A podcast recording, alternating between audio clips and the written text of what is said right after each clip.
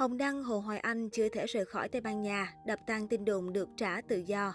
Cách đây ít ngày, Phó Phát ngôn Bộ Ngoại giao Phạm Thu Hằng cho biết, vụ việc Hồng Đăng và Hồ Hoài Anh vướng bê bối ở nước ngoài hiện vẫn đang trong quá trình điều tra.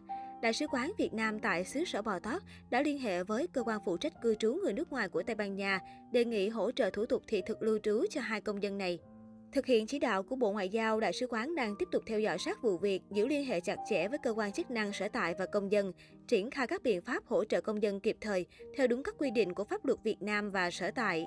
Hôm 3 tháng 8 vừa qua, theo giờ địa phương, thanh niên đã liên hệ với lực lượng cảnh vệ dân sự Guardia Civil và được phía này xác nhận cảnh sát vẫn đang điều tra vụ việc. Hiện hai nghệ sĩ Việt Nam vẫn chưa được trả hộ chiếu để về nước. Về câu hỏi đã có phiên tòa nào diễn ra, phía cảnh sát cho biết cả hai đã đến tòa án sơ thẩm Zutas de Gradia ngay ngày bị bắt. Tòa án luôn luôn đảm bảo nhiệm vụ của mình là giải thích chuyện gì đã xảy ra với hai người và đảm bảo rằng hai người Việt Nam hiểu rõ quyền và lợi ích hợp pháp của mình. Có nhiều tin đồn cho rằng nếu phía nạn nhân là thiếu nữ người Anh làm đơn bãi nại và rút cáo buộc, hai nghệ sĩ sẽ được trả tự do mà không gặp rắc rối nào. Phía này cho biết, trong trường hợp nạn nhân rút cáo buộc, công tố viên có quyền được tiếp tục vụ án nếu công tố viên nghĩ rằng điều đó phục vụ lợi ích cộng đồng. Hai người đó có thể liên lạc với luật sư là người bảo vệ quyền lợi của họ. Phía này nói thêm, khi có những yêu cầu hỗ trợ về thủ tục hành chính, lãnh sự quán hay đại sứ quán là cơ quan mà hai người có thể liên lạc để yêu cầu những gì họ muốn. Một đồng nghiệp của phóng viên tại Maloka cho biết báo chí địa phương chưa đưa thêm tin bài về vụ việc vì vẫn chưa có tiến triển gì đặc biệt. Ở đây hầu như ngày nào cũng có những trường hợp như thế này, người này nói thêm. Hiện hai công dân đã được tại ngoại và trong quá trình chờ cơ quan chức năng Tây Ban Nha xử lý.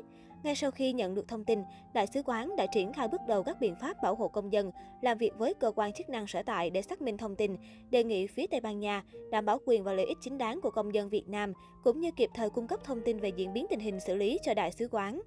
Trước đó, ngoài lực lượng mạng xã hội ném đá, vẫn có thiểu số các nghệ sĩ đứng ra nói đỡ cho Hồng Đăng và Hồ Hoài Anh. Các nghệ sĩ cũng xuất phát từ tấm lòng dành cho đồng nghiệp và muốn chống đỡ lại dư luận đang quá cay nghiệt. Họ muốn dùng sự nổi tiếng và sức ảnh hưởng của mình làm xoa dịu bớt sức nóng và sức nặng từ dư luận.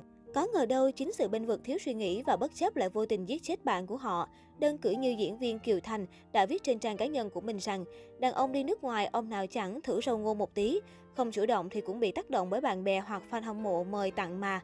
Ở bên nước ngoài, các bạn nữ phát triển dậy thì sớm, trải nghiệm cũng sớm từ 12-13 tuổi cơ. Vào đúng hai anh đẹp trai lại nổi tiếng nên thành to chuyện, có khi là người bình thường thì bạn nữ kia ok ngay. Như dân trí đã đưa tin, hiện lãnh đạo Nhà hát kịch Hà Nội, lãnh đạo Sở Văn hóa Thể thao Hà Nội đều chờ đợi kết luận của cơ quan chức năng hiện tại. Về phía Học viện Âm nhạc Quốc gia, ban giám đốc học viện đã có báo cáo gửi Bộ Văn hóa, Thể thao và Du lịch liên quan đến vụ ồn ào của Hồ Hoài Anh, trong đó có đề xuất tạm đình chỉ công tác với giảng viên này.